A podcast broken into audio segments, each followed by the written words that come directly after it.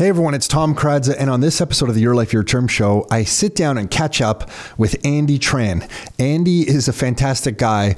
He runs Suite Additions, and the website is suiteadditions.com. He's basically been helping people with ADUs or accessory dwelling units, uh, second suites, garage conversions, laneway housing, whatever you want to call it, for a very long time now. One of the first people that we've come across that's really done it in a professional man- manner. So he sits down and does the design and walks people through that process of adding an ADU to one of the properties that they own, either their primary place of residence or one of the investment properties that you may own. And he's done a fantastic job of it. Lately, he's been doing garage conversions, and we dive into that a little bit here. Whereas in the past, it was a lot of second suites where he was legally converting a basement into a legal second suite. And now garage conversions have really taken off, kind of in line with some of the um, laneway housing that we've heard going around. So we're just going to see this as a trend pick up more and more. So we get all these wonderful updates from Andy on what he's doing in that space and what he's seeing. We just catch up also on life with how he's handling things going into 2024. Somehow we go down an artificial intelligence rabbit hole towards the end of this episode, which I really enjoy. I think I probably feel very comfortable chatting with Andy, and that's why we dove into that world of uh, artificial intelligence and what it possibly could mean for all of us. So we talk about all these wonderful subjects, and Andy has been a Rockstar Inner Circle member. He's also been one of the instructors and teaches the second suite and garage conversions class here at Rockstar as part of the Rockstar Inner Circle membership. So if you want to meet fantastic people like him, not only is he a member, he's one of the instructors here that does teach these classes. You can yourself become a Rockstar Inner Circle member, and you can check out all the benefits of doing so by visiting rockstarinnercircle.com forward slash member. That's that's rockstarinnercircle.com forward slash member. That's enough with this intro. Let's get on with the show. Are you ready to live life on your terms? Is it time to take charge? Real estate, business building, the economy, health and nutrition, and more. It's the Your Life, Your Term Show with Tom and Nick Karadza. You ready? Let's go. So um, we are with Andy Tran, and Andy has, uh, I think, you know what? I just I'll never forget the impact that you had on me. We were doing an event, Andy, and you don't know this. And I remember I had read some of your stuff that you had on the internet, or that sounds so crazy. Some stuff that you had on the internet, good stuff about real estate. Like internet. it was about, yeah, what's this thing called the internet? And, uh, you know, you're very capable and very articulate in the way you communicate some of your thoughts on real estate. And I remember, I think you were at one of our earlier Your Life, Your Terms events. And I remember thinking, wow, like we better put on a freaking good thing here today because this guy, Andy's here and I know he knows what he's talking about. And I think I thought, why the hell is he here? We, you know, I don't know what we can teach this guy. So it was almost like a compliment that you were take the t- you would take the time on a Saturday to come to our event. So thank you for supporting us for so long, man. Like it has been a long time you've supported us, and it just really means a lot. Without uh, sometimes when you start a business, you doubt yourself. And then when you see good people around, it kind of gives you a little bit of motivation or a little bit of, you know, I don't know, pat on the back or a little bit of weird approval that you need to keep going. And you had that impact on me. So thank you. I appreciate my, my, it. My pleasure. But were you guys talking about second suites or something like that? And no, and I was stand, sitting in the front row, and you're like staring at me. And no, no, no. The second suites wasn't even thinking. Bring the mic here. Let me hold up. This way. Yeah. Um, no, second suites back then wasn't even a thing. Like people weren't even talking about second. Wow, suites. was this like that was probably was it like 2000? No, I think it was still the rent to own era, oh. but it wasn't. Uh, yeah, yeah. It, was, wasn't second suites. There's different eras in real estate investing. It, it was like 2011 or something. Yeah, yeah, maybe something like that. But I remember rent to own was like that's all we talked about for a few years, and then after that, I guess it went to. It went kind of to straight rentals for a little while because interest rates came down, and then it went to like it wasn't even second suites. I don't know if it was was that the entrance of BRRRR into the market? I, I forget. And then second suites. And now the last couple years, it's been a lot of student rentals just because the amount of rent that you can generate on a student rental property. Yeah. So it's like every two years there's like a new theme in real estate, and someone thinks they've rediscovered like something that we've been doing, not us, but that has been done in real estate investing for a million years already, right? Yeah, yeah. It's just if you're new, if you're like 25 and the student rental era hasn't been discussed or wasn't popular uh, for the last 10 years, then you think you just discovered student rentals, you know? Yeah, So yeah, it's crazy how like it just kind of evolved. You know, when you say rent to own, I'm just thinking, you know, the first. Okay, so the first, How much fun have we got made up for rent to own? hey, it was good. So 2010 was when I first uh, I bought my first uh, single family property. You know, you guys talked a lot about getting that nice house and you know single family home in a nice neighborhood. So 2010, I bought that house. I did the rent to own strategy. I went to the seminar with Mike DeZormo, and dude, it was. I'm, Am I too loud in your ear, by the way? No, I didn't good. ask you. It's Yeah, good. okay. Um, looking at the numbers, it was just ridiculous when you compare it to the numbers now. But it's just kind of like slowly evolves, and you don't even notice it. It's like a boiling frog, right? It was fifteen hundred bucks for rent for the entire house, so no Yeah, basement yeah, suite. that's right. Yeah. Um, I was I was able to give them two hundred bucks a month towards their down payment if they buy the house two or three years down the road. And I was cash flowing like two hundred and fifty bucks. I know. Like those numbers are, it, it seems, it's like, you know, when you're a kid and they tell you like, you know, back in the day, they, people buy a Coke for 10 cents. Like that's how I feel like when we're talking about that right now. When I, I remember on the, one of the first rent to owns we did, it was the it was right around the time where he's since passed away, but late finance minister of Canada Jim Flaherty temporarily approved in the country zero percent down and five percent down mortgages for investors through CMHC. I remember that. So we could buy in Hamilton for two hundred ten thousand a fully detached home. We could put down five percent. So it was like you know ten and a half thousand bucks, eleven thousand dollars or whatever it, it was we were asking for the seller on paper to pay for our closing costs. So we were asking on the schedule A, like all written open for everybody to see, for the banks to see, to everyone, for everyone to see. We were asking the seller, can you pay for our legal fees at closing and our closing costs? And we would get them to agree to that. Then we would do a rent to own on the property after putting down eleven or twelve thousand total out of pocket, and we would get like fifteen thousand dollars as the upfront option fee and first and last month's rent. And Nick and I couldn't understand what was happening. We're like, wait a second, what is happening here? Like, we're getting more back within 60 days of closing on this property than we used to actually purchase the property. And instead of like going and trying to do a hundred of them, I think it paused us a little bit. We're like, are we doing some? Is there something wrong? Like, what's happening? Why is it? Is, why isn't everybody doing this? I don't understand. And you were helping these amazing families who had good income, but for whatever reason had bad credit. And they're like, listen, I can afford to buy this house at the end of this rent to own period. I just don't have the credit for the banks to get me the mortgage. Yeah. So you're actually helping me out because I want my kids to be in this area. So it was like this weird brief moment where it was win win win on all sides. And I remember when we sold some of those properties like for 200 and I think we sold some at like 260,000 or something. Yeah. And the profit for us in the end, we thought where it was like a jackpot, like we had hit the home run. Now looking 15K or something. yeah, like uh, yeah, like if it was 21k, it was like huge. You know, we're like, oh my gosh, we are the smartest. We are the smartest real estate investors in all of Canada. Meanwhile, if all we did was keep those properties, those properties now are all like eight, eight fifty, nine, Oh, man. nine, nine fifty, right? Yeah, yeah. So looking back, it's kind of laughable, but uh, yeah, it, it's weird how real estate investing works, and it's weird to also hear people call the death of real estate because every generation has that moment where they're like, oh, real estate investing's over. You know, interest rates and prices doesn't work anymore. On our team, it was 234,000. I'll never forget. JP on our team walked in one day and he said, Tom, well, it's been a good run. But I guess now, you know, we're going to have to go from 234,000 to 239,000 for these single family homes. It's, uh, it's just not going to work anymore. The numbers just aren't there. You know Garth Turner? Yeah, oh my gosh, I forgot. So I read his book Yeah. in like You Read, I 2000 read his books too. I read his book in like 2007, and I said, "Oh man, this market's It's gonna crash. Like it's gonna crash." crash." So I bought a, I bought a pre-construction condo in 2006. That was my first first investment. 2006. I read Garth Turner's book in 07, and I said, "Oh shit."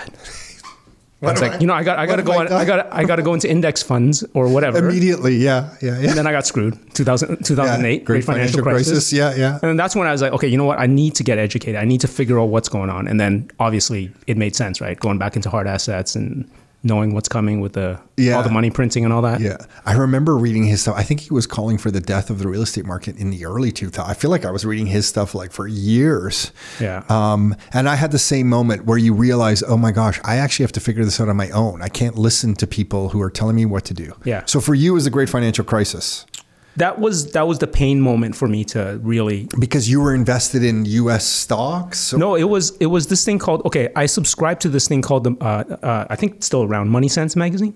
Oh yeah, yeah. So I read it like religiously for from like 2004 to like 2008. Right, I was like, this is this is the magazine. This is like I'm ahead of everyone because no one's understanding the financial system better than me, right? Because I'm reading this MoneySense magazine, and they kept talking about this couch potato strategy, which is you invest in index funds, you invest in the broader stock market, and over time it's gonna you're gonna do well, right? But they don't talk about the actual long-term debt cycle. They talk about kind of business cycles every four years, five years. And it's true. Like if you actually just invested in, in the stock market for this number of years, you're gonna do well. But you're really just kind of barely going above inflation, the kind of stuff that you guys talk about with MT, M2 money supply. Yeah.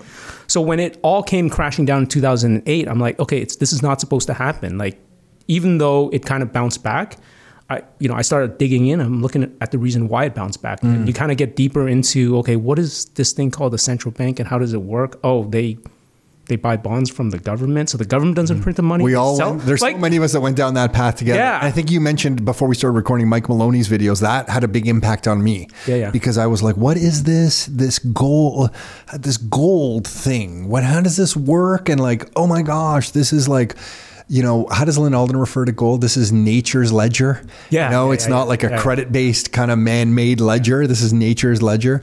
And uh, that's when I went down into the gold world. So is that, did you become a gold bug in that era as well? Yeah, I did. You did? So I okay. So I went to one. Of, I, I went to the Rockstar event in like 2010 when you Oh, guys had shit. it. Where did you guys have it? Um. So, anyways, you were on stage talking, and you're like, I don't really want to talk about gold because if I talk about gold, people are gonna just like there's gonna be all these weird conversations. I was like, I gotta talk to this guy. it was like my second Rockstar event, and I'm like, but I was kind of nervous. I was like, oh, I want to talk to him, but I'm kind of nervous. Like, Oh shit! Yeah, yeah. he knows what he's talking about. had about. a good run. Had a good run till like 2012. then it kind of stopped. Oh yeah, yeah, yeah. It, it reached all time highs. I think around there, and then it just didn't do anything. I think now it's Yeah. about to crash through that again. We're right back to where that was. Yeah, yeah. That was uh, that was a lesson. And is that what drove you then into real? Like, what was the? Because then now, obviously, looking at you now with everything you've done in real estate, um, I want to talk to you about garage conversions in a second. But with legal second suites and just your knowledge of real estate, how did that come to be? Can you remind me? At- Was it that era that you just started picking up books and trying to figure out how real estate could help you? Yeah, yeah. It, it a whole bunch of things came together where I said this is kind of the right path for me, right? Like I was I was you know learning about you know the whole macro thing, kind of what we just discussed, and I was looking at okay, what can I do that's in line with this that matches up with my skill set. So at the time, I was actually a home inspector. And I, you know, funny thing is, I went to school for architecture. I didn't really learn anything, even though I went to architecture school. I didn't really learn anything about houses. It wasn't until I was an inspector and I'm looking at, I'm going to houses, I'm looking at furnaces, I'm looking at, you know, going to the attics, looking at insulation. I'm like, okay, this is how it actually works. This is how a house actually works. And so when I was doing inspections, I was doing like, you know, energy audits and all that. And then having gone through that whole great financial crisis and, and, and then digging in, I said, okay, well, it seems like hard assets like houses make sense. And because now I have this understanding of how houses work, how can I combine it? You know, how can I use my skill sets to benefit myself from an investment standpoint? And then figuring out ways, you know, how can I incorporate this into, you know, my, uh, in, into a business, into a way to make a living. And so it took several years. I was still working. I was uh, working in the in the education department of, of Carson Dunlop, the uh, the home inspection company. Um, I was teaching home inspectors. I was you know putting together educational material, and it wasn't until like 2015 that I kind of like okay, let me just start this business and be a consultant and figure it out. Because people are asking me all the time, like you know, is this basement legal? Can I rent it out? And I would always just say, you know, ask your lawyer, ask your realtor. they were never they were ne- never able to get the answers. Call the city. And so, uh, because I went through it, you know, on my own in 2010, 2011 on my own house, I kind of knew the process, and I said, okay, if I basically, if I'm scratching my own itch and I'm making it work for myself, there's got to be other people that also need it. And so it kind of worked out, right? So mid 2000, 20 teens, that's when I started the business, 2015. Got it. And it's been pretty much in line with the whole, you know, what we talk about with hard assets, but also at the same time, you know, forcing appreciation, forcing value increases onto a property as well. Yeah, you wow, you took the ball and you kind of ran with it because I, I think I remember at one of the last events, I just remember seeing you at the at the table there outside, and people were just swarming you. Um, I, I wonder just going forward, it's just going to be. I, th- I feel like the opportunity going forward is is really just maximizing the land that you have. Whereas before it was just like, ah, oh, you got a home, let's rent it out and see what we can do. But then there's been this movement to legalizing second suites. Yep. And now you're just telling me that the second suite isn't what I used to just expect, which was a basement, that people are doing. Can I use the language second suite as a garage conversion? Is that considered a second suite when you're converting a garage into. How's this municipality, or is it different by municipality? Because that's what you're doing now, right? You're working with people Yeah, yeah. converting some garages into two bedroom units. Yes, yes. So um, the way these things are defined is sort of like the bane of my existence. Yeah, Right now, like is, there's yeah. a million different names for them. There's actually technically, I think there's like 75 different names for these things, and uh, they all kind of get used interchangeably. And so. The, the kind of official term, the term that they use in, in U.S. urban planning is ADUs, ad- addition- uh, accessory Okay. dwelling units, and they could be in the basement, they could be on you know attached to the house, they could be detached. Um, here in Canada, we really just kind of refer to them as secondary suites or second suites, and most of them were basements, right? But now there's all these changes happening, you know, at the uh, you know at the provincial level, at the municipal level, to create even more density, right? To add these garden suites in the people's backyards, to turn single family homes into multiplexes. Mm-hmm. And so, you know, that was kind of the natural progression of second suites is like at first, you know, we were able to get single family homes to work in like, you know, 2010 and then slowly it didn't work anymore. And it was since 2015, it's always been man, it's it's almost been mandatory that you had to put in the second unit. And then at the last couple years, it's been well, you know, even that is getting tight, the cash flow. So it's like, okay, you got to get more creative, like three units, four units.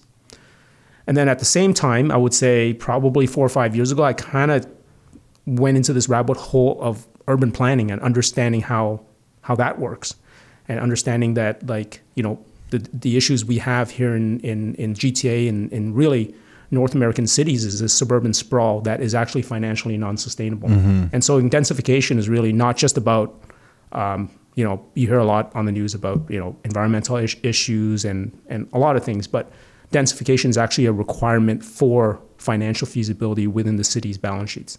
So I kind of went into that rabbit hole, and then again, everything kind of lined up, and it made sense from a policy perspective, and also financially, it made sense for for homeowners, investors to be able to do these. It's funny because nobody really wants to densify in North America, almost in any city. But then when you travel to Europe and you go to some of the my favorite cities, they're awesome because there's like a bar on every corner, a cafe on every corner, a bakery on every corner, and that actually only works because of the density in those areas. Mm-hmm. You know, so like I love going to those cities so much, but I guess recently in Barcelona, and I mean, you're walking through these areas and it's amazing. And we can't get that because of the urban sprawl here. It just doesn't make sense. You know, with a suburbia, you're not going to put a bakery on every corner because there's not enough customers. Mm-hmm. So part of the way of life that I particularly enjoy is solved with densification. But if you ask people to densify an area, they're just going to fight tooth and nail. No one's going to, nobody wants the sixplex next to them, the triplex next to them. So we're in this weird state here in North America where it's like, I don't know, I don't know how we're going to transition from this urban sprawl to more density unless it's just rammed through. Isn't Toronto doing as of right six plexes? This is that approved now this It, year? it depends on the uh, it depends on the area. So if you're if you're uh, any pretty much any single family area, like they call them neighborhoods or loosely the yellow belt in Toronto, um, the as of right uh, policy is that you can convert your single family to four units plus do a uh, a, a garden suite or a laneway suite on any any single family neighbor um, lot, right?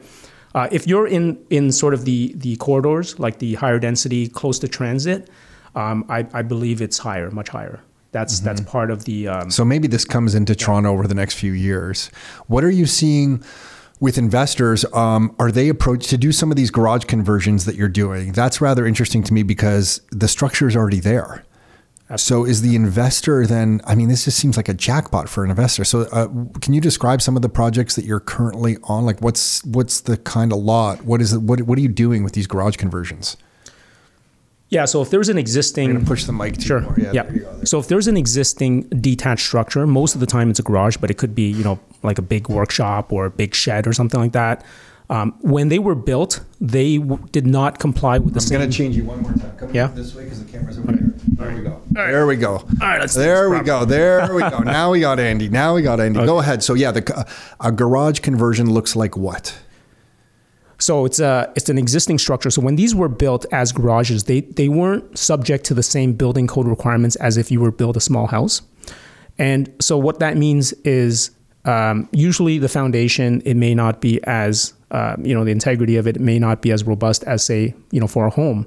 So in these situations, we would need to get an engineer to ensure that the slab is in good condition. You know, there's good frost protection, the structure is in good condition. So if the engineer signs off on it and provides uh, you know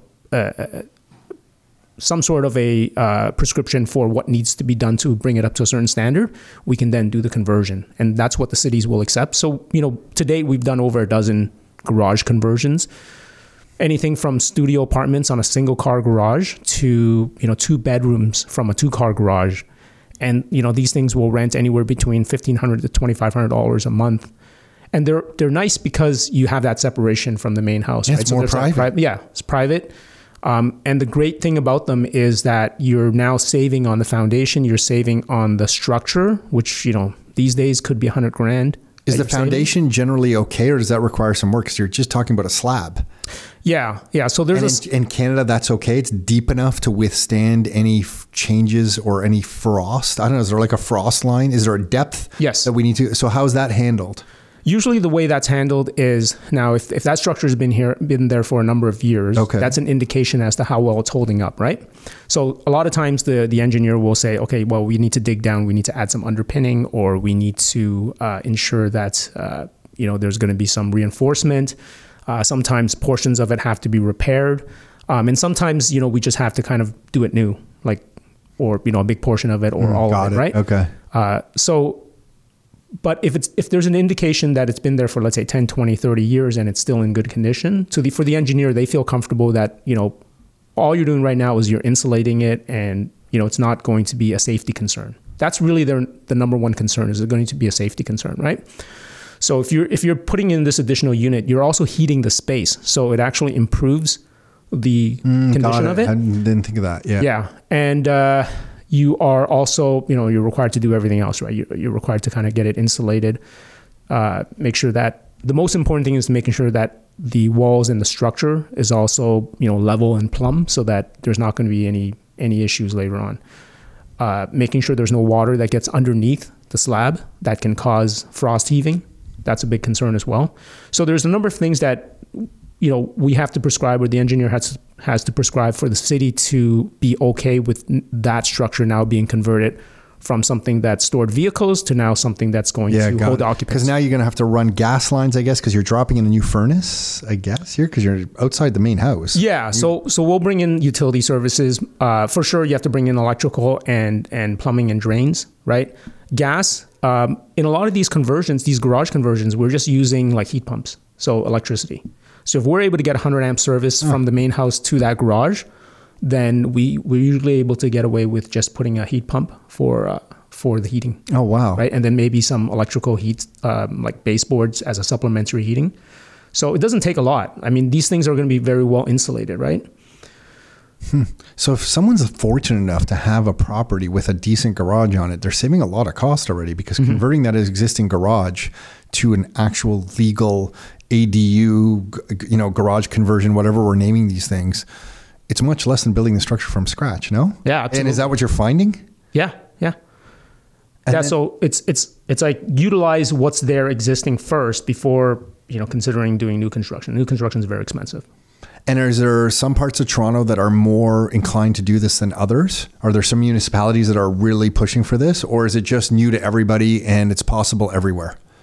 It's pretty much possible. Uh, I mean, the province has mandated with Bill 23 that every house has, every property uh, is is required to allow a detached unit, right? So, if it's a if, if it's an existing garage, you, oftentimes you get it grandfathered in with some of the bylaws, like the setbacks, Okay. the separations between the the, the ADU and the house.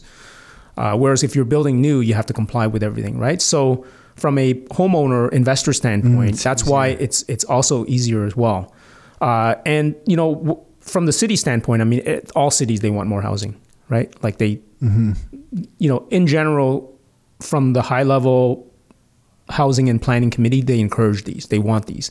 But then obviously there's bottle- bottlenecks with, you know, building departments and ensuring that you're complying with the code and all that sort of stuff, right? So typical with with every municipality. And who's your client right now? Is it an investor saying, "Hey, I've, I see this opportunity on one of my properties," or is it a homeowner who's like, "Holy shit, I have this garage and I want to convert it"? Uh, both. I mean, for me personally, a lot are investors just because that happens to be my network, you know, with you guys and, and with other investors that I connect with. But both. Like I have people that say, hey, you know what, my mom's living in uh, the main house right now. You know, she's in her 70s. At some point, stairs are going to be an issue for her. And, you know, she doesn't want to move out of the neighborhood. Let's convert this two car garage that we have that's being just stored with stuff that we're not using. Get rid of that. You know, she can live there and then she can rent out her main house or rent it out to her kids or whatever. So, uh, it, it works. It works for investors from a number standpoint to get the cash flow, and then also you know family dynamics. It works well. And are there limitations? I've seen some two stories. I've seen some with basements. Um, can you make any of these ADUs? Is, is is that jurisdiction or municipality dependent, or how would you know if you can put a two story or a basement option on one of these things? Yeah, usually with two stories, it's it's a, uh, a municipal bylaw. So they'll have a height restriction. So they'll say something like, you know, these ADUs have to be uh, three meters or six meters. Then you'll Okay, kind of got it. know if it's going to allow you to do two stories. And so basement? yeah, basements usually aren't a problem, right? Really? Uh, yeah. So we've had people put in basements. We've had people put in basements as a provision for potentially down the road that they'll even allow a, a second unit within the ADU. Oh so shit! that's interesting as well, right? So, So one ADU is actually legally two ADUs. well, right now not legally two. Not, but in the future, possibly. possibly because they're they're doing that in Alberta. So they're allowing people to build laneway houses, and people are putting in second units within their laneway houses legally. in anticipation that it's No, oh they're doing in- it legally yeah, now. they're doing so you're saying people are kind of setting themselves up here in case that's legalized. I think it. well. I think that's the direction we're headed because construction costs are very high. So the more units you can get into a project, the lower the cost is going to be on a square per square foot basis, right? Mm-hmm. So if cities want to encourage and want more people to build these, the numbers have to make sense. Whether it's a homeowner or whether Sure. it's an investor, Yeah, yeah. By them allowing these new construction ADUs to have second units, it's going to make a lot more sense for people to build them because they were going to be able to finance them with additional rent. And from what you've seen on contractors, are contractors just adapting to this new re- reality? It's just like another job for them, so it doesn't really matter. Like, are there any hiccups with contractors in this front, or no? It's really just the same construction. Yeah, I mean it's it's a little bit trickier because it's on a tighter site, right? So you have to get Yeah, equipment okay, in got there. it, got it. You know, utility services. You have to connect everything to the main house. So it's you know it's not it's not that straightforward. Like for a lot of builders, they're very much used to you know empty piece of land. You know, doing Mm-hmm. a road cut connecting services directly to the, to the city. Now you have to you know, figure a way to navigate some of the existing services of the house, making sure the house itself, the original house itself, has adequate services. So it, it does become tricky, but I think in, uh, contractors and builders that uh, you know specialize in this and are able to do these, I think the opportunities are huge. And And is where are we with the modular stuff? Like, is it just going to come to a point where we can just drop these in rather quickly because it's all modular and you know doesn't have to be built all the kind of old style like the stick build? yeah, I, I would say we're still um, in the very early stages Why, of why that. is that? I think there's a few reasons. Because one is because um, you know it's great having a controlled environment like a factory where you can build them, and basically just kind of come off the factory floor like a like a car. But unlike a car, you don't just you know a car you just park it on the driveway. With a house, you can't just you know plop it into the ground as a lot of people envision it's going to be. Right? You have to ensure that it connects. You know, you have a proper foundation. You have proper connection of services. Uh, you have to crane this thing in. You have to have local knowledge. So it's still how to do this cheaper to build it from the ground up. In, in many cases, when we're when we're running the pro formas, it seems like it's still cheaper for on-site stick built, and there's more contractors, so there's more, more competition. Like right now, there's actually a lot of framers it. available. Got it. So there's there's still that, right? Um, I feel like in time, in a couple years, possibly, you're going to get because of the demand of these. There's going to be more facilities being built in different locations, so there's going to be lower transport costs because there's really only you know a handful of builders uh, with very limited size facilities that have this.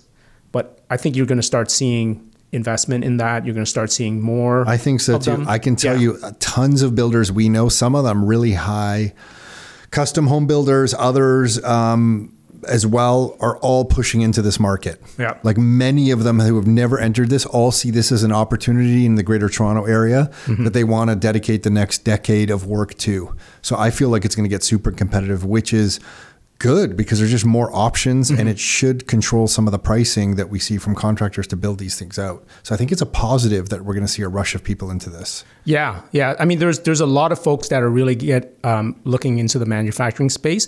If there's any builders out there listening or, or contractors out there listening, I think that a huge opportunity is if you could be that local person to build the foundations and and and be special a specialist in the service connections because there's a lot of uh, juggling with various uh, you know Utility. utility like you have to you know it's not like just the city. You have to deal with the city. You have to deal with the uh, the electrical company. You have to deal with enbridge. You, you have to deal with the water department engineering departments right? So if there if there's something that you can specialize in and know that market i think that's going to be huge. And then you partner with the the actual manufacturers of the the units at the at the factory and then that's like 50% of it. Um, I think that's huge. That's that's not something I'm going to get into, so I'm encouraging. Yeah, I'm just wondering, Andy, why don't you do But people right now are hiring Yeah. you for the design component, right? Like to walk them through the permitting and design. Is that Correct. fair? Yeah. So we're doing the, uh, you know, we're we're looking at the site, you know, holistically and saying, you know, what can you do with the existing house, um, and then building these garden suites, these garage conversions. We're helping them with the permits and kind of navigating that, getting them all ready, and then basically they work with the contractor, and you know, we kind of coach them through the process. And I guess some people, just thinking if I already have the structure and I want to move it, have you craned any? No, but I guess you can't move it and get the grandfathered in on setbacks from the lots and stuff. I was just thinking if somebody has a beautiful garage, but they want to move it somewhere else on the lot, that's a nightmare. Because I was just thinking you could probably get a crane, lift it, add even a story to it if it's allowed. You can do a lot of wonderful things. But I guess to get grandfathering on setbacks of this thing, you kind of have to leave the garage where it is. Otherwise, Yeah, it's considered yeah. a new build, so it doesn't really work. Yeah, you can always get a minor variance and ask for special permission. Like if let's say you have a garage there that's in good shape, you know, a nice concrete garage, and you want to add another story to it, even though that second story is not going to be grandfathered in, I think it's a very you know, a good environment to go to the city and say, hey, I want to build a, an extra couple of bedrooms. And usually they'll allow it as long as you kind of make sure that, you know, you're in line with the bylaws and in, in line with the, the official plan of the city. Well, who's the easiest municipality to work with right now? I would say that, uh, you know, in terms of progressiveness, Yeah. yeah, like, um, you know, Toronto, you know, being a very high density city. Oh, really, eh? Um, Okay. You know, although, you know, it's such a big city that, you know, they, they're backlogged with so many different things, right? But, you know, Hamilton, Kitchener, Guelph, Okay, Brant- so all- Brantford, they're yeah, a lot of the cities that you guys, your clients Okay. work with, you know, it's it's it's pretty good. Okay. Any that are struggling that you want to name, or you'd rather not go on record and name any? You yeah, mentioned yeah, the good ones. You mentioned Yeah. the good ones. Okay. Yeah, let's, let's stay positive. Okay, and then what is uh, and then I guess so. If this is our future, I guess people are just going to be living in smaller space. Like I mean, the idea of a family in Canada. Just trying to extrapolate where Canada's headed here. The idea of of, of people finishing school, getting their own house on their own lots, kind of like going away. I just feel like that's gone. Like this whole idea of the Mississauga suburban house, you know, or the Scarborough suburban house or the Markham suburban house. I guess like these communities still exist, but they're just going to morph over time. Like I feel like the the community that my parents are in, I don't know, it's like 2800 square foot house on a big lot, walkout basement. That era's kind of gone. Yeah. Okay. So I'm gonna I'm going to compare it. I'm gonna uh, use the analogy of this thing here that you kind of like this Bitcoin thing, right? Okay. So early on, maybe Wait, even I like even- I like that thing. Yeah. You, oh my gosh, do I talk about right, that yeah. sometimes? Sometimes. um, you know, like some people were able to get one Bitcoin, right? Yeah. Even today, you know, some people might be able to get one Bitcoin, but It's getting tougher probably tougher in the next four years, people probably won't be able to get one Bitcoin. So I think of it like I like- it like like a house, right? I like where you're headed. I see it. right? So, you know, maybe in four years, maybe in 10 years, people will be okay with 0.1, Yeah. 0.5 of a Bitcoin. And I think with houses, um, it's really, you know, people are adaptable. And, you know, the, the, the thing that you see here in North America is, uh, you know, we grew up with this thing where it's like, you know, we were told to get a good job, we're going to be able to afford a house. There's people in other parts of the world where, you know, they're all they're all they want is a roof over their head. And if that means a government subsidized condo with one bedroom, like in Hong Kong, they're happy with that because that will allow them to have a family. That will allow them to have, mm. you know, two kids, even though their kids are going to be sharing a bedroom or whatever, right? Or, or you know, somebody's going to be living, sleeping in the living room. That's just the reality for a lot of people. And I think that in North America, we are accustomed to a lot of space, and we expect that everyone, you know, some people are saying, "I'm never going to have a family because I can't get a house." I mm. think that well, it's going you know, away. People are going to be okay you know what? I'm not going to be able to live in a house but i'll still have a family in a condo or i'll have a family in one section of a house right? And then you also have a lot of people that say well why is why do we need that in canada? I mean it's such a huge land. The majority of canada is not habitable right? We know that. And also we know that suburban sprawl is something that's not financially feasible. So although there's still going to be continued you know we're going to continue to have new construction it's not going to be the same way that it used to be where you can actually just basically manufacture a bunch of 2000 3000 square foot Yeah, homes across you know you know suburban landscape and people are going to be, to be able to afford it. So you know there's going to be some of that but there's also going to be creative housing solutions within the existing urban boundaries that people are going to become accustomed to especially a lot of the immigrants. They're coming from places where they're used to having multi generations in one structure or they're used to living in you know 600 square feet that they'd be totally fine with that right so i think that's It's almost like a generational thing. I think you're bang on because I feel like the millennials are the first generation that kind of got slapped around and said, "Hey, this thing that you were told or you expected, it's gone." Mm-hmm. And maybe the next generation um, after them, same thing. So the everyone who's in university right now and those ones kind of graduating through, I think they already have different expectations where they're walking into adulthood not expecting already to be able to get their own single family home. So you got to think that the next generation, the ones who are maybe you know just being born right now or five and under, whatever the years line up to for that next generation, they're going to have the expectations that you just outlined. Like, oh, it's totally normal to have a smaller space you know, rightly or it might look wrong to someone like me and my generation, but to them, that's what the expectations are, and that is the norm, and it's culturally accepted, is and it is what it is. Mm-hmm. We're just in this transition period, and it's funny because somehow that sometimes I can see that it would upset me because I'm like, holy shit, you know, this shouldn't be this way. But sometimes these cities just operate like this. Daniel Foch brought up a really good thing when he was on the podcast here, and he said, "Hey, Switzerland's a country that a lot of people would typically think is a success story, and a lot of people would like to live, and half the people in that country rent." And I never really thought about it before, and it's just culturally accepted in there to rent. Um, a couple other people have brought up that point. So I just feel like as long as my money is not being debased, mm-hmm. then I'm willing to entertain conversations of in you know how a city should be structured and how we should live and the size. Mm-hmm. I just hate if we're associating the inability of a younger generation to buy a property because of debasement of currency, that's where I lose my shit. Mm-hmm. That's where I'm like against everything.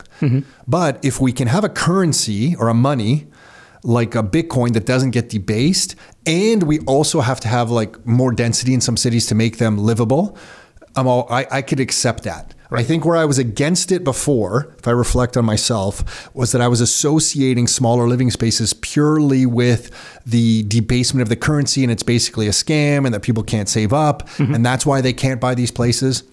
But there could be an argument for just the absolute need of um, growing populations having smaller spaces to live, I guess.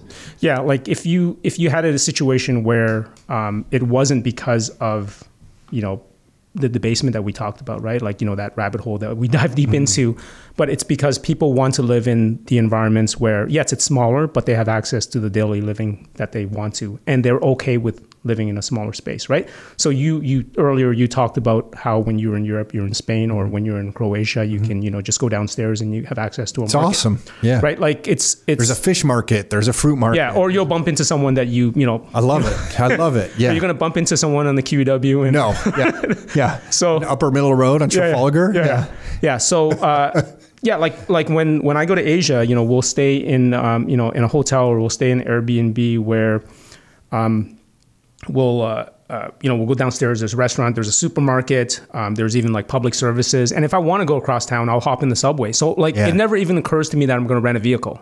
But if I'm traveling within Canada or U.S., it's like I got to go after an airport. I got to go straight Rent to a car. budget, right? Yeah. So that's kind of where we are. Like, you know, and, and also here we've been, because of the lack of housing, you know, housing's been financialized, right? Whereas when you have markets where, um, you know, houses don't go up, you know, 10% a year, year over year, it just becomes a commodity. It come, becomes what it's supposed to do, which is basically a roof over your head, right? So, uh, you know, I spent a lot of time in Japan as well. And there, the market goes, the real estate market goes nowhere. Even though interest rates have been zero for 30 years, it's because their zoning is federal, like their house, um, uh, their zoning is federally zoned, so they don't have municipal zoning. So it's basically the federal government that says that, like where things get built. And you can basically, if you have a small plot of land, you can go and you can get you can build housing. So for them, it's really housing is just a commodity. It's just a roof over your head. And you could argue that, hey, why would you know the real estate market there is messed up? There's no appreciation. But you you can also make the argument, well, well maybe you shouldn't be investing in real estate there. Maybe it should should be just a house there, right? And so uh, I, I see that you know with some of these new changes and new new policy, ultimately it's going to come to the point where um, if enough people get involved and do it, housing is going to be what it's supposed to be, which is a commodity, and it's not necessarily going to go up ten percent a year over year. Which I think that's fine. thing, That's a good thing. Like yeah. people can can afford a place to live, right? Yes. Now again, you're not going to. Most people aren't going to be able to own a whole house, Mm-hmm. right? But if they have But if know- we had that world and we had a money that went up in value over time, I'm all for it because if somebody works hard and saves, they'll still be able to buy whatever house they want. Yep. But right now, we're unfortunately in a world where we have these pre- this pressure on housing because of population growth and not enough housing, and we have a debasement of currency that doesn't allow people to save properly. So everybody's turning into a speculative investor, mm-hmm. and it's just a shit show. Yeah. So I actually don't mind a world that you're describing where housing becomes a commodity. Mm-hmm. We need to fix the money for that to work, and the sooner we fix the money, uh, who am I kidding? I don't know when. we're gonna fix it. I'm just thinking, but Well- at, at least there's a, a- an opportunity. What? And I know um, we don't have to dive deep into this angle, but I'm just curious. What caught your attention on, on on Bitcoin? Because you you you're aware of it. What just caught your attention on it? Was just because it's a form of money? or going down that rabbit hole, No, we just I'm just curious. Like, what caught your attention on it? Because it, it, was it because you understood gold? And then you're like, oh, there's some properties and characteristics of this that are kind of similar I, to gold. I, I look at it. I look at uh, Bitcoin the same way I, I looked at gold, in that it had all the attributes of a sound money. And just like you, I believe that for us, you know, all the problems that we have right now, I think it really comes down to the foundation. And you know the the um, the analogy that I like to give people because I'm you know in housing and construction, I would say that if let's say you you know you're in a house and the door is kind of wonky and it's crooked, you can you can argue all day long that is it the guy the window installer or the door installer or is it the framer or the trim guy? But if the foundation is off, it doesn't matter what you do on the you know the main of the house, right? you're screwed. So I, I see all the problems that we have right now with with our housing crisis. Everyone's pointing fingers. Oh, it's the investors. They're, it's because they're investing and they're causing all the prices to go up. Oh, you know, it's it's it's these people that you know, like these socialists or these these capitalists and all that. And and I think it really comes down to you know, there's no. It, it all comes down to the foundation of the economy, and that's where I see like you know a Bitcoin Yeah, or some it. other sound money as something that potentially in the long term that can fix these problems. And you're right. Like if you can, if people can, if we can kind of fix the foundation, and over time people can decide, hey, I want to save money, or I don't want to save money. I want to spend my money on frappuccinos every day. And Let I'm going to be. okay renting. Yeah, That's fine. let it be. That's fine. Yes. But if I want to save money and I can afford to buy the single family home and I don't have any neighbors around me, but if you can afford to do that, that's great. I don't want to dictate and say to everyone that you must have a house that is, uh, you know, can't be a single family home. If it's your property and you want a single family home, who's to say that you you you can't have that, right? The problem is we have the other thing where people have single family homes and they're telling other people that you can't build multi units. That's kind of the whole the, the NIMBY thing, right? But on the extreme side is, you know, because I go to these urban planning like Oh, conferences God. and things like that, right? They're they're saying not only are they saying no single family zoning, they don't even want people to build single family homes. And I'm also Oh, against wow. that. Yeah. So I'm against both extremes. I'm saying if it's your piece of land, do whatever you want with it, right? Like Yeah, so you believe in property rights, basically. yeah, I guess. Yeah. Yeah, it's pretty basic. Yeah, This is my property. Let me do with it as I please.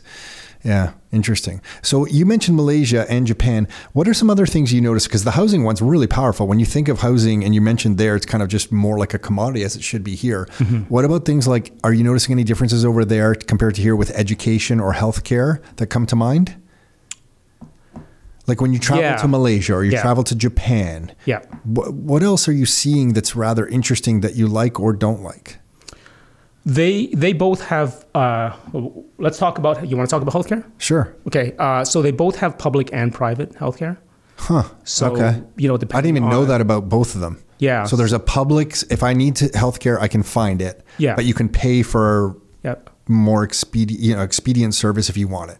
Yeah. So here in Canada, we have uh, there's a couple of companies. I think one is the Cleveland Clinic, and then there was the other one, Medcan. Medcan, where Yeah. where I, I guess you can sort of pay to You can. I think they just do. I had to. I went to Medcan like ten years ago, Yeah. and I think it was just like for a general checkup. Yeah.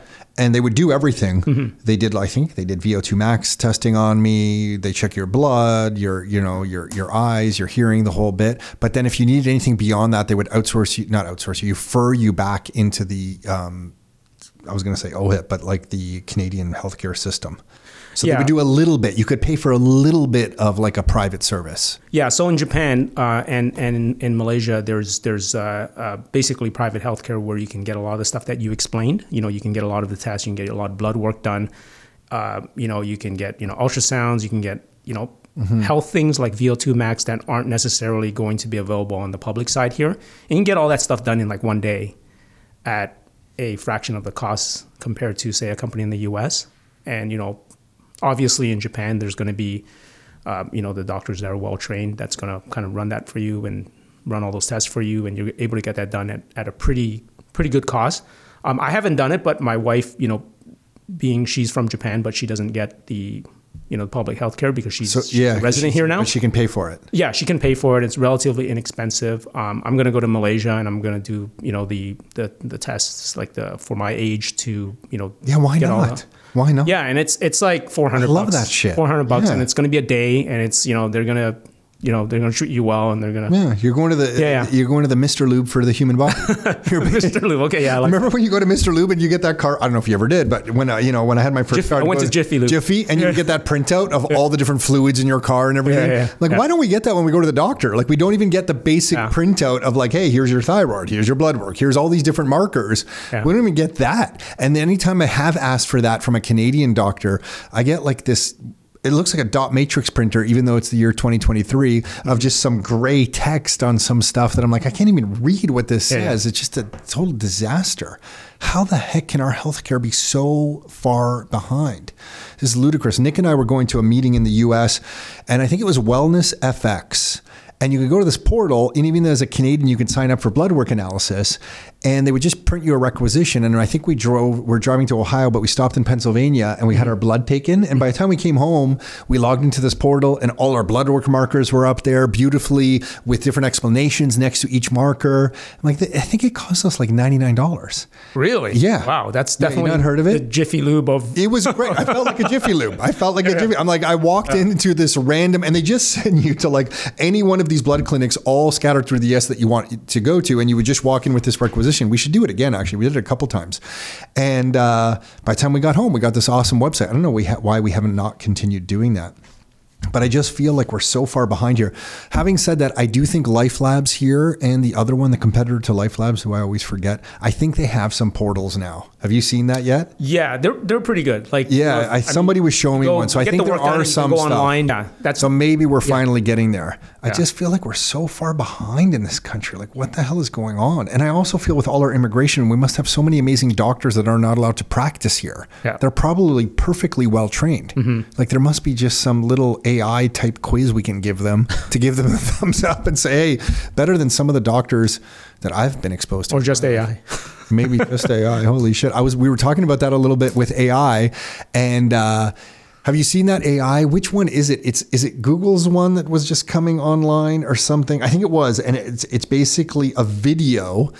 And the AI is looking through the camera, and you're drawing a picture, and it will then talk to you about what you're drawing. So as you draw a duck, it won't uh, at first it'll just say oh you're driving drawing some cur- like curvy lines. But as you start to form the lines together to begin to look like a duck the AI, will say oh you're drawing a duck. And then if you uh, you draw it in blue it'll say well it's a blue duck. Have you seen that demo yet?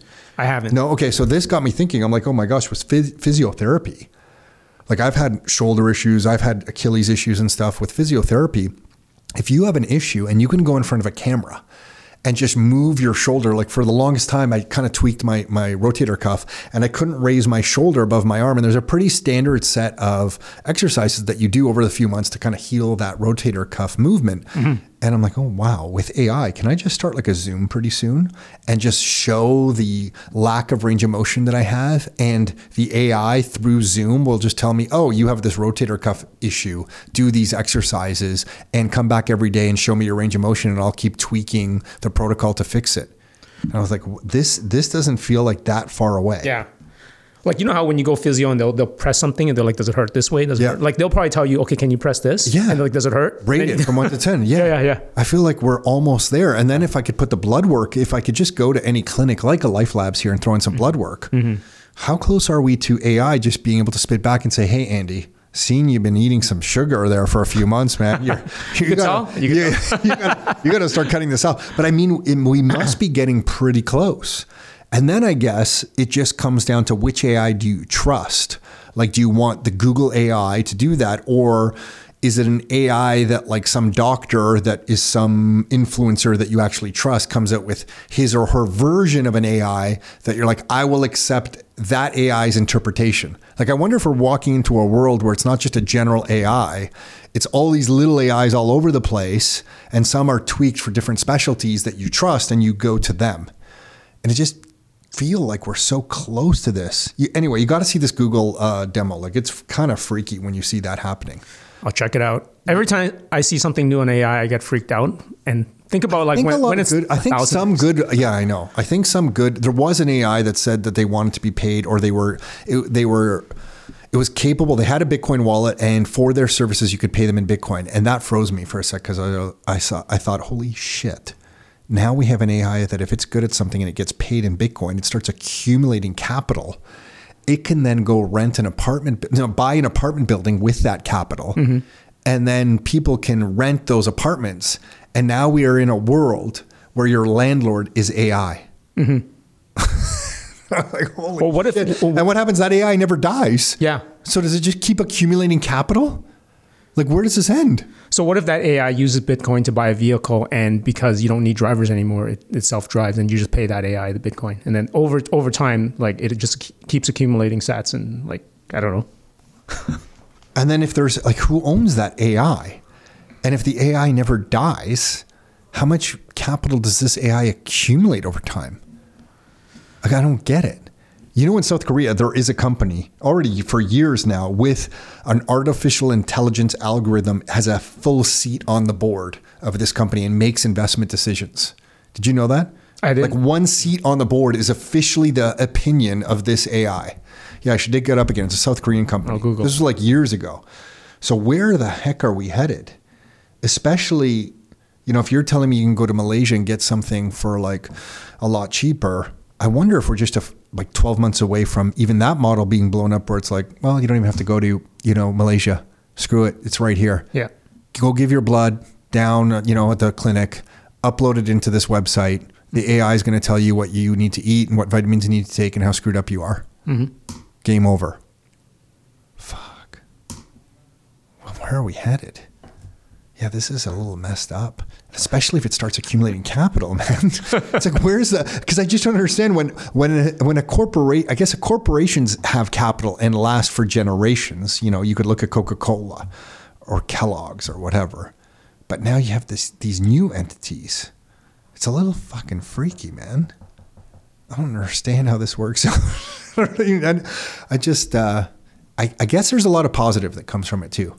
But you're right. If the AI has a fleet of cars, what happens if it starts ramming those cars into each other, Andy? Is, do you have you seen that Netflix show? Sorry, now Andy's looking at me. For anyone listening, Andy's looking at me like, Tom, what what rabbit hole are you going down here? But No, I it's like, to it's see. I like to see the, the whole thought process just evolve as you're speaking. well, it's just it's just wild because Yeah. I guess really you could have a kid whose best friend is going to become AI, because I could see in the future, like we all have have had kids where a TV show has become their best friend, like.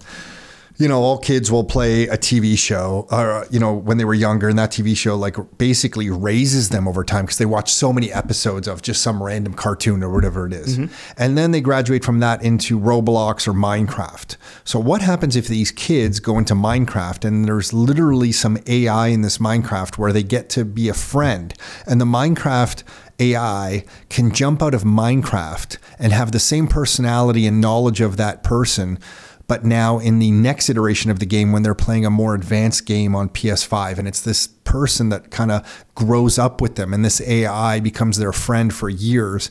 And does that AI then get enough knowledge where it can be also their doctor when they're older? Like are we entering a world where AI is going to be like this weird friend you have for your lifetime? Yeah. It's kind of fucked up There's this thing. There's this thing. Uh, there's this phrase in Japan called hikikomori. It's like Okay. um, mostly men that don't go out of their house, and um, the AI is their friend so basically, there's. I think I watched a video where there's these guys that actually, you know, have this AI girlfriend, and they actually even. I think there's some something where they even marry their AI girlfriend. this is today Yeah, yeah. You got you can kind of search it up on YouTube. So it seems like there's a demand for that kind of stuff. and if that's the case then There's going to be a certain segment of the Sure. population Oh, that's just yes, you know, sure. uh, why not? Yeah. Marry, if I can marry a human, why can't I marry a, a robot? Yeah, doesn't give me crap. Says everything makes me happy. You know? You sold me on that. No, no, but like you could see that shit. Oh God. And, and to me, it's it's it's like then the AIs really become the center of some economic activity. It's like you enter the matrix slowly over time because the humans just become plugged into this greater intelligence where the humans aren't the intelligence anymore and the AI is the intelligence and the AI has the capital. Fuck. Like I don't understand how we don't get into that world. Like it just feels almost inevitable. And I know there's a lot of good. Like if we can get access to everybody to get access to a doctor to analyze their blood work mm-hmm. and do it on the cheap, I'm all for that. Mm-hmm. And it seems like with technology, to Jeff Booth's point, that's coming. Mm-hmm. We're all going to be able to get advanced diagnosis from the most specialist type, you know, medical person via AI at our laptops in an instance notice, and that's got to be coming. Like that must be coming very soon. Someone's likely working on that today, let's face it. So that part's great. It's just this evolution of AI that becomes people's friends and then starts accumulating capital. I don't know. I just can't. Uh, yeah, I know I'm down a weird rabbit hole. I've taken I've taken this podcast down a weird rabbit hole, Andy. But it just uh, it's kind of fascinating. it seems like figure the trend. I mean, that's the trend. The the part that I have difficulty reconciling um, is how does that relate to private property? If Bitcoin is the ultimate private property because Mm-hmm. you own your private keys and nobody can take them from you, right? Not even AI. Like if you had Sure. if you had whatever a 12 seed or 24 seed, there's nothing that can actually take that away. So if AI actually wanted that capital and they don't have it, do they have? And if that is the ultimate private property, do they have full control? So I don't know how to reconcile that. Right? Because once they, if they earn some Bitcoin from me, Yeah. because they've given me some service, Yeah. I will give them some Bitcoin in exchange for the value they've offered me, just like a free market would. But you would want it. you would have to want it first. If you don't want it, because you don't need it, because of just uh, as Jeff Booth says, everything falls to the marginal cost of production. So if you don't need that AI because there's another AI that can be Okay, cheaper got or it, better, got it. Good point. Good point. right? So if so you're not going to want to give up your private property for that thing. I have the ultimate private property, which in this e- example would be Bitcoin, and I don't need to give it up in exchange for something because the the the the price or the cost of getting what I need is going to drop to such a low amount that I can maintain the majority of my private property, my value, my purchasing power. But over time, I would think that it doesn't matter, even small increments. Some of these AIs are going to get some some capital. But I see your point. I see your point. It's a good point. Yeah, that it'll just get so inexpensive. Huh. So then, can we make medical care so inexpensive that it's almost just free? I think that's the trend. I think I think you know ultimately if it comes down to if medical care comes down to let's say information and um, I guess there's going to be physical resources that you need as well, right? But that's going to that those marginal costs are going to come down as well. That it's just going to keep coming lower and lower, as with every every valuable thing for most people. Like you know, we talk a lot about housing, right? So if robotics can build more housing and do more, you know, whatever, repair existing homes and provide more housing, ultimately the the costs are going to come down. So the costs come down. You're right, because I agree with you. Absolutely. The costs come down, but our current financial system still needs the GDP to go up to pay for all the old debt that's in the system. So we're really at a crossroads of two worlds. Yep. One world, debt ridden, has to be more debt for it to survive without collapse. New world, costs go down, everything falls to the marginal cost of production, which is basically with technology 0 to k- kind of quote Jeff Booth, summarize some of his thoughts. So we're at this weird crossroads where one financial world is in the process of gonna just collapsing slow death. So maybe that one world just slowly dies and another world is emerging. Um, that's why I think we are at a nice crossroads. Just to kind of bring it home to what you're doing in real estate, I do feel the combination of real estate, and if somebody is open-minded enough to think about some stuff a bit Bitcoin, it does put you in kind of the driver's seat of both worlds because real estate. I've always thought allows me to play as a central banker, even though I'm not one. It's the only way an average Canadian can create new money. You sign a mortgage, you created the money, you refinance the property, you create new money. It's the only way Canadians can really do that. And real estate allows you to do that. So it kind of allows you to maximize the benefits, if you want to call them that, of an old world. And Bitcoin allows you to measure the productivity gains in the new world because, in relation to the quote unquote fiat price of your Bitcoin, everything's going to fall in price. So it's it's that to me, and that's why I think I get excited about that combo. Like a real estate combo with some Bitcoin in your life, to me feels like the magical combo. It feels like the right way to live life on your terms over the next few years. And uh, you know, you can ratio that to your liking. You can do one percent Bitcoin, ninety nine percent real estate, or you know, have whatever your diversified portfolio would be, or you can go much higher into Bitcoin if you have more conviction and have much less in the old world. But it does feel like a nice ability to kind of play with those two things. Um, anyway, Andy, so we we uh, we kind of went all uh, we, we we started with garage conversions ADUs and we ended off with AI and the marginal cost Hey, of production. we, we went into this and saying let's not have an agenda because every time I come here, we talk. We talk. You know, I think I think it's a little bit of a snooze fest because I keep talking about how No, it's not. No, the stuff But today, tell- but today, I think I think this is. Uh, No, no, this stuff. is it's never. And just so you know, for me, it's never a snooze fest with because you. It's a snooze fest for you because you're maybe so used to talking about. no, I can talk about that all day. Yeah, that stuff is kind of the world. And listen, look at the impact that you're having on investors' lives. If you can introduce on a garage conversion, let's say you're getting 1500 to 2000 or 2200 on a new garage conversion ADU. Look what that can do to somebody's family. You have one property that maybe with higher interest rates is negative cash flow. You bring one of these things into the fold on a property, you can be back to positive cash flow, maybe $1,000 a month. So the what you're bringing to to life here for people, I feel like is the future. Mm-hmm. Like this is it. I feel like you're in such a sweet spot and you're serving people. So Andy, it's never a snooze fest. Okay, it's never a snooze fest. In fact, you got to come back. I was just talking to you about this. You got to come back more often and give us updates about what you're seeing out there. Yeah, absolutely. Anytime. Where would so where can people find you? What uh, your YouTube? You do great. You do a great job. Anyone listening, if you want to see some conversions in process, are you doing any videos with the garage conversions or no? We did, yeah. We Oh, you have. yeah. So uh, we've done probably two or three garage conversions. Okay, so where can people find your content? Where's the Yeah, so on? YouTube, the best is probably YouTube Suite. Just Google or YouTube Suite Additions, uh, and or the website to to get a hold of us. And But, what's the uh, website? Uh, S U I T E additions.com. And then on Instagram, Uh, I think it's Suite underscore additions. I like how nobody knows their their Instagram handle. Suite underscore additions on Instagram. Um, and then anywhere else that people can find you. I would say uh, we're probably most active on uh, right now on uh, on YouTube and Instagram, uh, on uh, on Facebook. And what's what's 2024 going to bring for Andy Tran? Anything you want to talk about yet or not yet? Uh, yeah, sure. So we're continuing with uh, the projects with our clients, uh, with uh, you know design permit work. Uh, we're going to pivot a little bit and provide more education and training for people. So one of the things, uh, one of the big initiatives for 2024 is we're going to be partnering with a bunch of professionals. So people who are in this space, whether it's other designers and architects, whether it's contractors, realtors, lenders, everybody who wants to take advantage of the not just the you know the real estate prices, the trends in that direction, but also the policy changes, uh, and uh, you know all of the uh, uh, the local changes we're seeing with the densification. I think that for the average, you know, let's say the realtor, for the average realtor to compete with all the other realtors is a little bit challenging. Obviously, you guys have a niche with investors, and it's worked great.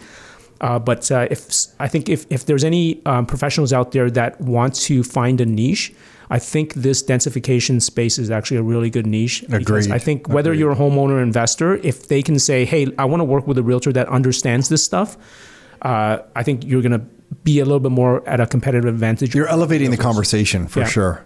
Yeah, so we're we're looking to uh, to partner with those people, and I think that uh, if anybody's interested, reach out to us. And uh, I would say the first thing is we want them to be educated, so we do have those programs available. Uh, we have obviously a lot of free material. Even if somebody you know didn't take any of our educational material, but just went through all of our YouTube videos, we feel that Your YouTube videos are top. yeah, we feel like they they would get uh, you know even that they would get an and you send out an, an email with links to your YouTube videos fairly regularly. Yeah, I try to do it weekly. Okay, so you get on that list by going to suiteadditions.com. Is there an option to put in your email address? Yeah, just go subscribe, and then you can put in your email address. You'll get a bunch of guides to talk that talk basically discusses everything that we talked about today with garden suites and second suites and all that stuff. You'll get my weekly spam, and, uh, Mm-hmm. Cool. then from there you can kind of decide if you want to dig deeper into the rabbit hole. Awesome. Thanks, Andy Tran. Appreciate this, man. Really appreciate you. you. coming by. Thank you for supporting us the way you have. Thank you. You've taught a class here, I don't know for how many years, and the knowledge that you're sharing back and the feedback that we get on that class from Rockstar Inner Circle members. Thank you for what you do there. Um, Yeah, really just feel I love doing that. It's great. Yeah, feel blessed to cross paths, man. Thanks you. Thank, Likewise. thanks you. I can't even speak. Thank you. Hey everyone, hopefully you enjoyed that chat with Andy. You can check him out via his website at suiteadditions.com or you can ch- uh, check him out on Instagram. We'll have his Instagram handle on the show notes. It's at suite underscore additions and we'll link to both of those, thi- both of those things um, on the show notes of this particular episode. And if you want to check out Andy's class and some of the benefits that you get as of becoming a Rockstar Inner Circle member, you can visit rockstarinnercircle.com forward slash member. That's rockstarinnercircle.com forward slash member. That's it for this particular episode. Until next time, your life, your terms.